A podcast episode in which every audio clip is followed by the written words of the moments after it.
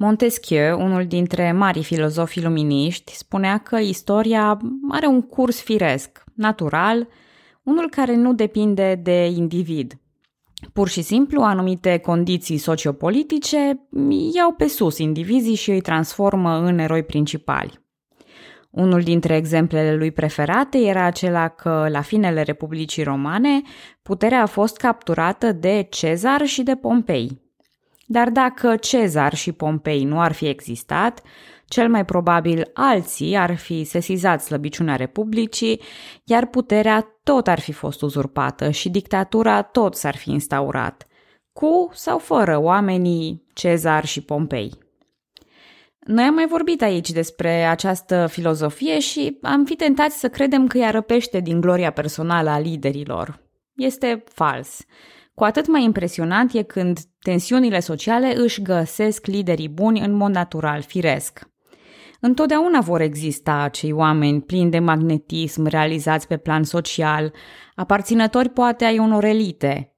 Și totuși, lăsând la o parte avantajele unei orânduiri vechi, tocmai acești oameni deosebiți preiau conducerea unor revoluții sau a unor răscoale sau se opun pur și simplu sistemului. Ce câștigă ei din asta? De ce să nu-și plece capul să o ducă în continuare bine? E bine, tocmai natura unui lider face acest lucru imposibil. Bună, numele meu este Călina și în acest episod din podcastul Istoria României, așa cum am procedat mai devreme și în cazul lui Horea Cloșca și Crișan, o să vorbesc despre situația din țara românească și în același timp despre apariția unui lider natural, în care oamenii își pot pune încrederea. Aceasta este povestea Revoluției de la 1821. Sigur, despre situația din țara românească și Moldova am vorbit deja pe îndelete timp de câteva episoade. Am acoperit aspecte legate de domnitorii fanarioți și despre evenimentele ultimului secol.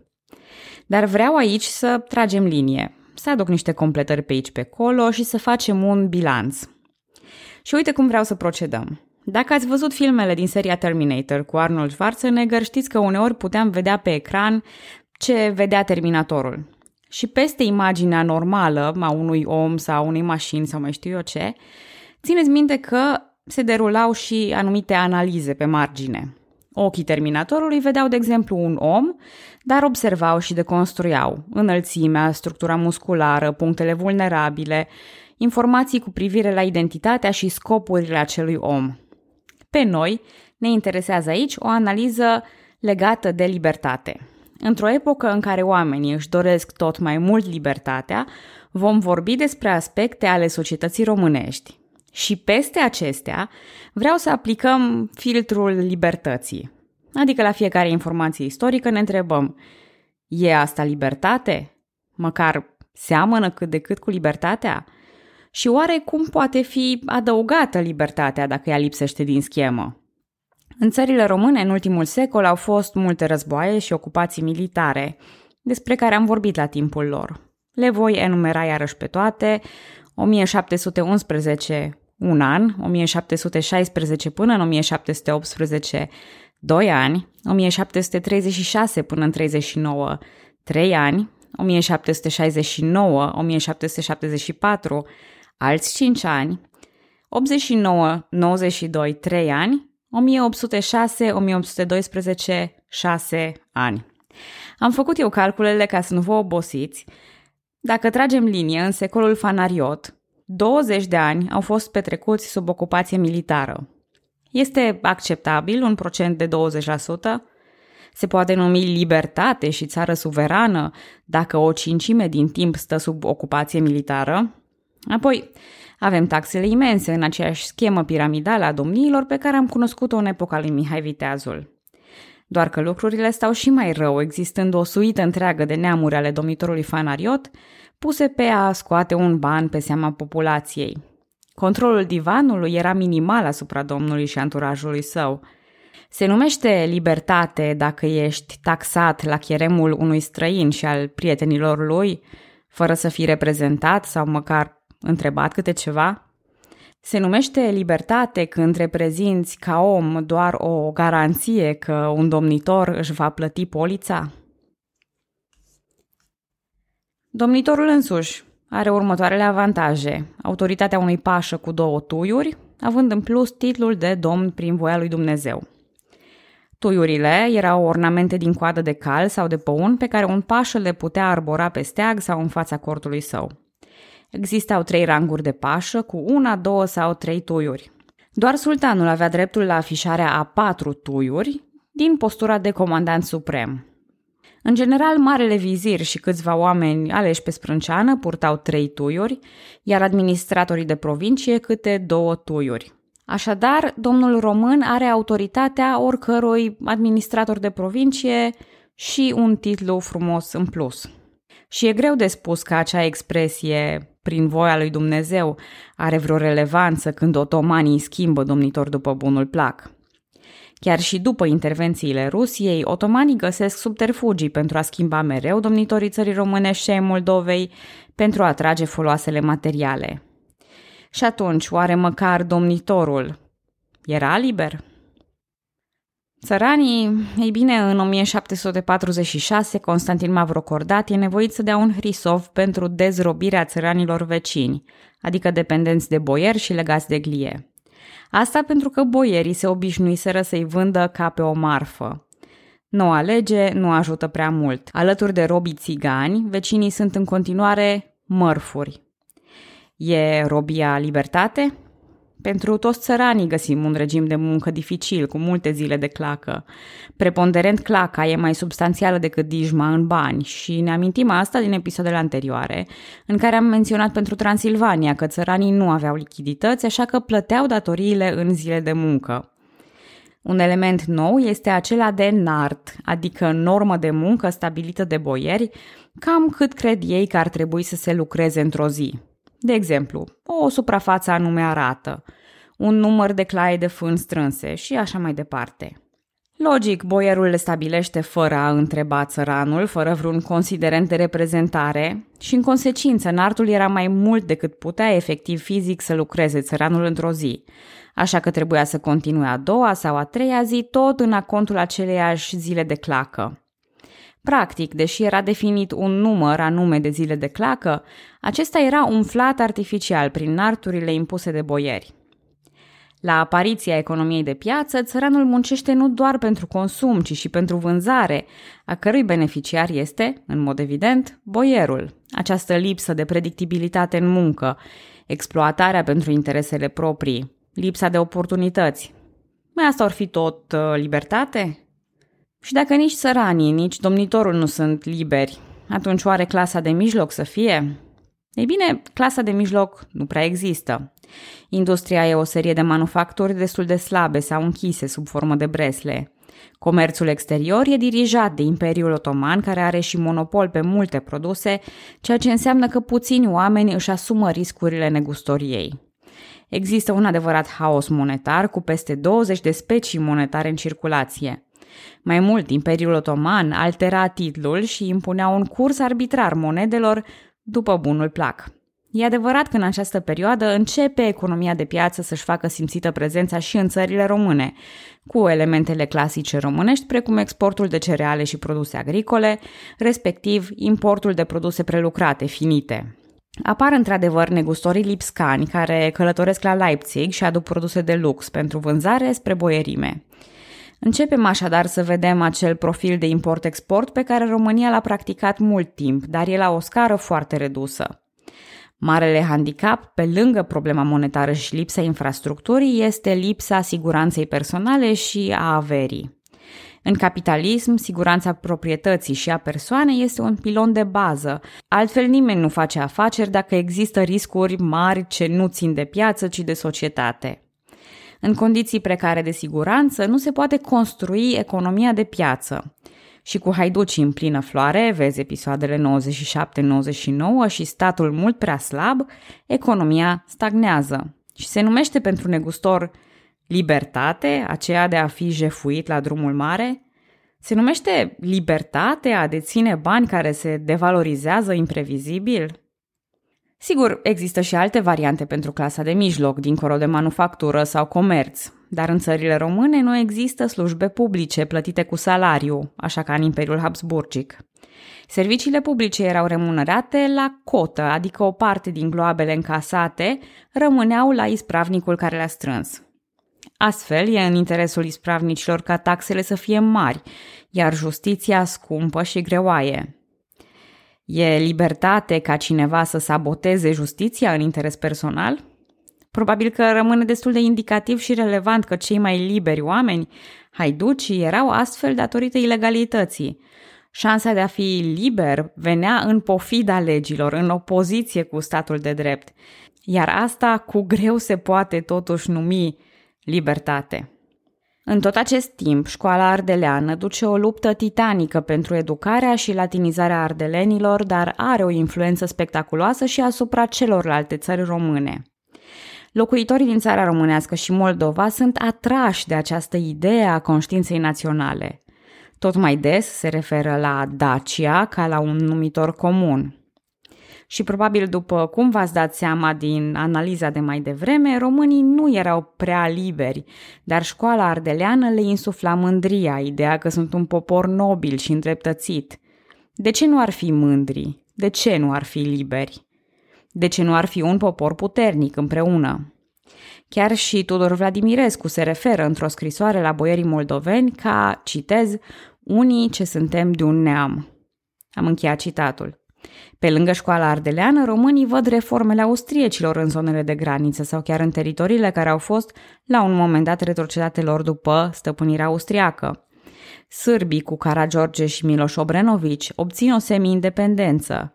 Chiar și revolta grecilor se va desfășura deodată cu a noastră în 1821, boierii crezând că o acțiune comună ar avea mai multe șanse de succes.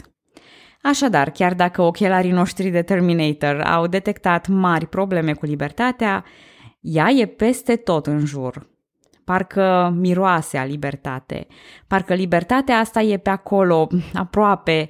Trebuie doar să întinzi mâna și să o apuci.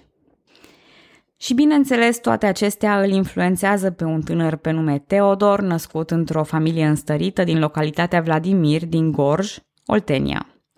Acum, Teodor, cunoscut în istoria noastră drept Tudor din Vladimir sau Tudor Vladimirescu, a avut tot norocul de a se naște în acest neam de moșneni, fiind deprins de mic cu scrierea și citirea, iar la 13 ani pus în serviciul unui condicar pe nume Lupu, ruda familiei. După un timp a intrat în slujba boierului Ioan Glogoveanu, care, văzând un potențial mare în Tudor, l-a trimis la școală și a plătit toate cheltuielile.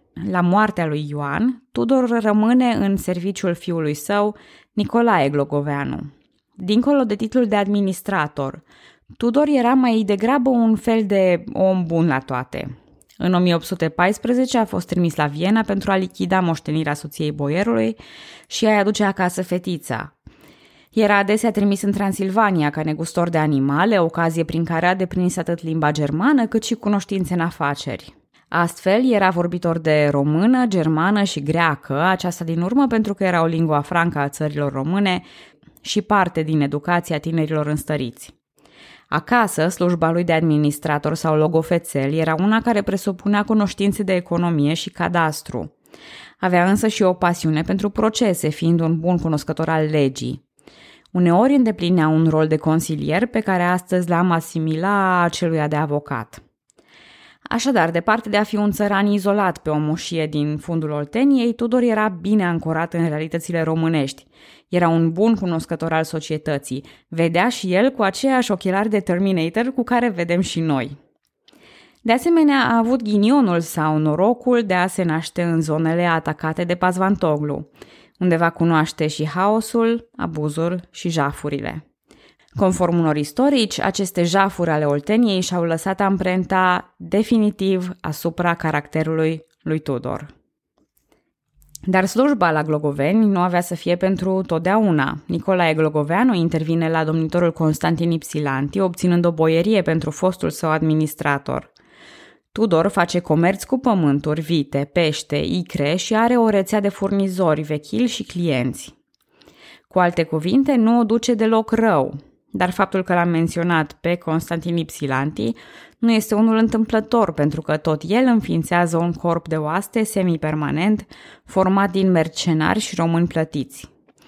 Ca răspuns la fenomenul haiduciei, al problemelor sociale, dar și în vederea unei posibile organizări militare mai ample, acest corp de oaste al pandurilor devine foarte important.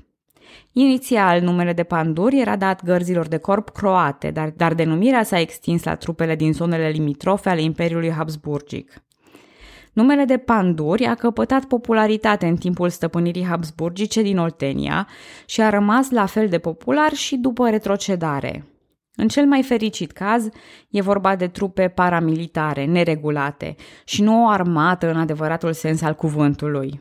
Erau recrutați mai ales dintre țăranii liberi, aveau un sistem de schimburi și o organizare foarte bună, dar mai ales e important că erau scutiți de biruri în schimbul serviciilor militare. În timpul războiului ruso-turc, început în 1806, îl găsim pe Tudor Vladimirescu în fruntea unui corp de panduri, având o reputație excelentă și aprecieri din partea rușilor. Un participant la război spunea despre el că, citez, intra în foc, parcă ar fi mers la nuntă. Am încheiat citatul și să știți că eu, deși nu sunt așa de bătrână, încă mi-amintesc de vremurile în care se mergea la nuntă cu plăcere, deci garantez că acest comentariu este unul pozitiv. Rușii îl laudă pe Tudor pentru buna ordine a detașamentului, pentru râvnă și pentru menținerea pozițiilor în stare perfectă, numindu-l cel mai bun ofițer și cerând recompensarea lui prin avansare în grad și acordarea ordinului Sfântului Vladimir clasa a treia. În 1810 era la bateria de la Cladova și cunoscător al trecătorilor prin munți, a păzit Oltenia de incursiunile otomanilor. Rușii confirmă acestea, citez, toate informațiile cu privire la situația turcilor în aceste locuri le avem prin informatorii lui și cu cheltuiala lui, am încheiat citatul, anume se referă la Tudor Vladimirescu. După război, sigur că el s-a temut de răzbunarea otomanilor și tocmai de aceea și-a scris testamentul, motiv pentru care avem astăzi detaliile legate de averea lui. Dar altfel, lucrurile au continuat ca înaintea războiului, păstrând dregătoria și toate avantajele materiale și sociale care veneau cu ea. Rămâne vătaf, continuă cu administrația și negoțul și are drept de liberă circulație, ceea ce îl ajută la consolidarea rețelei de prieteni, clienți și cunoștințe. Aceste legături vor fi deosebit de utile și mai târziu. De asemenea, în 1808, ctitorește o biserică de lemn dedicată tatălui său, plătind și tencuiala și pictura. După pacea de la București, încheiată în 1812 cu Rusia protectoare a țării românești și a Moldovei, riscul de repercusiuni pentru Tudor devine neglijabil. Ca bilanț așadar, în 1812 Tudor era boier, ofițer, administrator, ctitor, negustor și, nu în ultimul rând, posesor de pile și relații.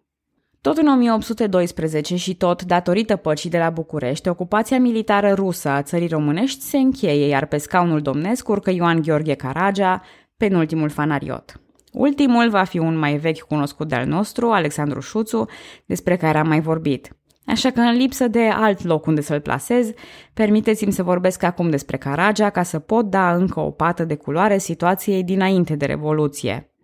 Nu o să zăbovesc prea mult asupra lui, dar consider că domnia lui Caragea stă pe trei mari piloni și toți sunt relevanți pentru cel ce urmează. Primul pilon ar fi chiar legea lui Caragea, un cod de legi promulgat în 1818 și primul cod de legi complet din țara românească. Menirea lui era aceea de a reuni și completa vechile hrisoave domnești, care pur și simplu nu erau de ajuns pentru judecățile moderne.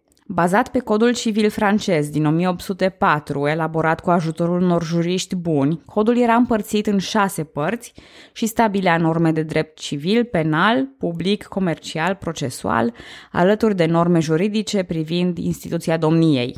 Printre elementele de interes se numără noi taxe feudale pentru țărani, dar și o împărțire clară a persoanelor după sex, naștere și capacitate – prin urmare, femeile sunt de iure excluse din viața politică.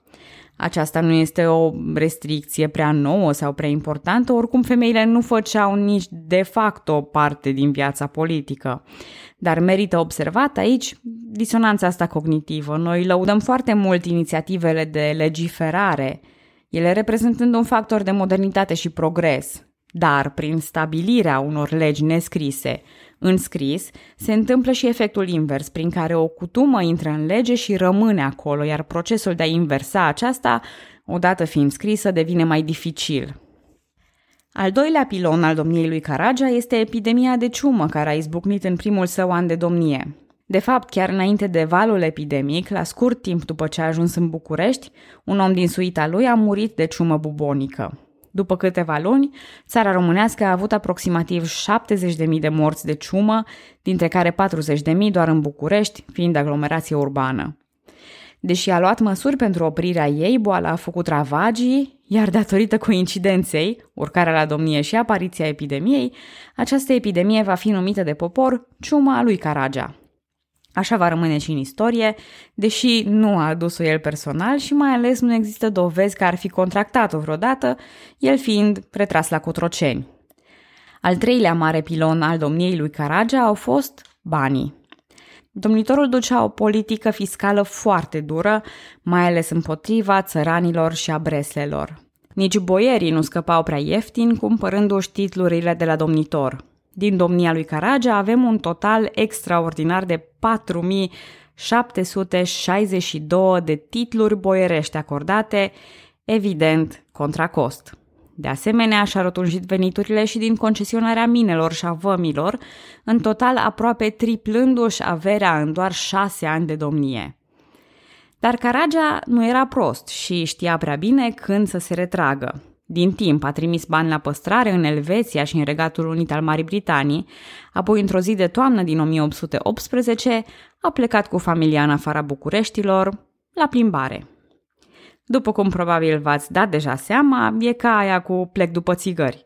După patru ore de lipsă, boierii au primit un mesager de la domnitor prin care anunța că pleacă din țară, dar numea și o căimăcămie. Adică nu numai că a șters-o cu banii, dar mai avea și pretenții de a-și lăsa țara pe mâinile unor oameni aleși de el. De ce spun că domnia lui Caragea e relevantă pentru starea de fapt din țara românească?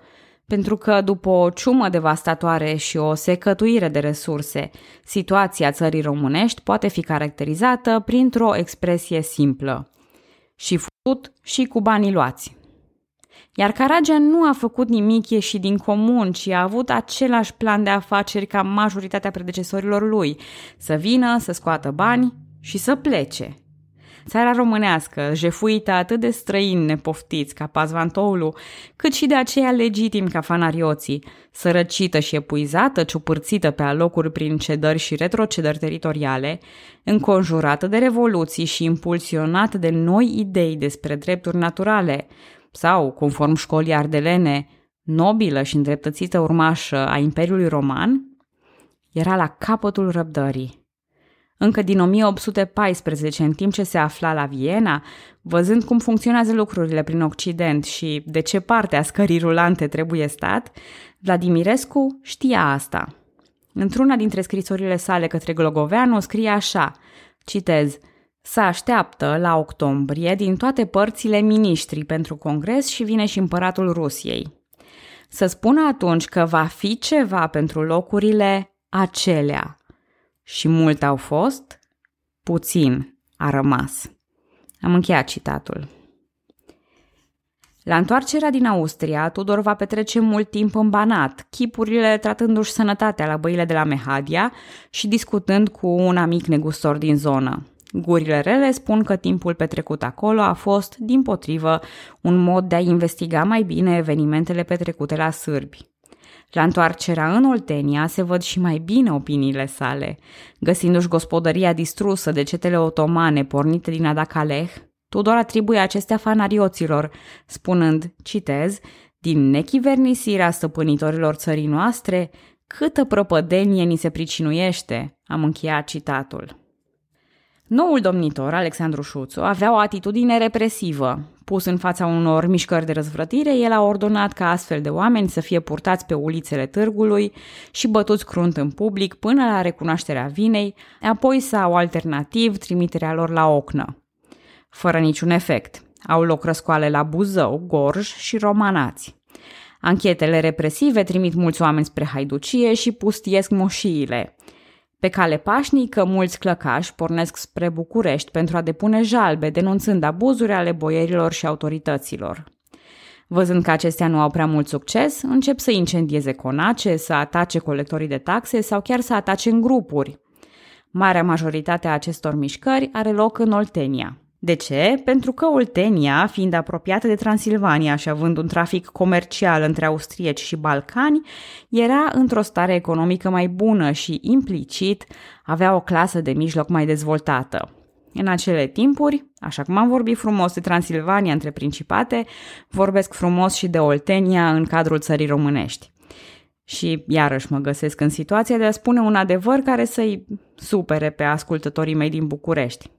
Dar asta e situația și cu asta defilăm. Voi vorbi frumos și despre alte zone, dar fiecare la timpul ei. Marea greșeală a lui Șuțu este însă aceea de a retrage privilegiile pandurilor. Iar unul dintre marii comandanți de panduri era un lider natural, cum nu se putea nici inventa pentru cele ce urmează. În noiembrie 1820, Tudor Vladimirescu pleacă la București pentru un proces de moșie. Deși sunt multe de povestit și despre legăturile lui cu opoziția boierească, istoria populară spune că evenimentul decisiv e acum, aici. La București, Tudor Vladimirescu se întâlnește cu reprezentanții eteriei grecești, aflând despre hotărârea lor de a porni o răscoală împotriva stăpânirii otomane. Și mi imaginez că Iordache Olimpiotul sau oricare alt membru al eteriei s-a apropiat de Tudor și a spus simplu Ce zici? Te bagi? Vă mulțumesc că ascultați podcastul Istoria României. Data viitoare!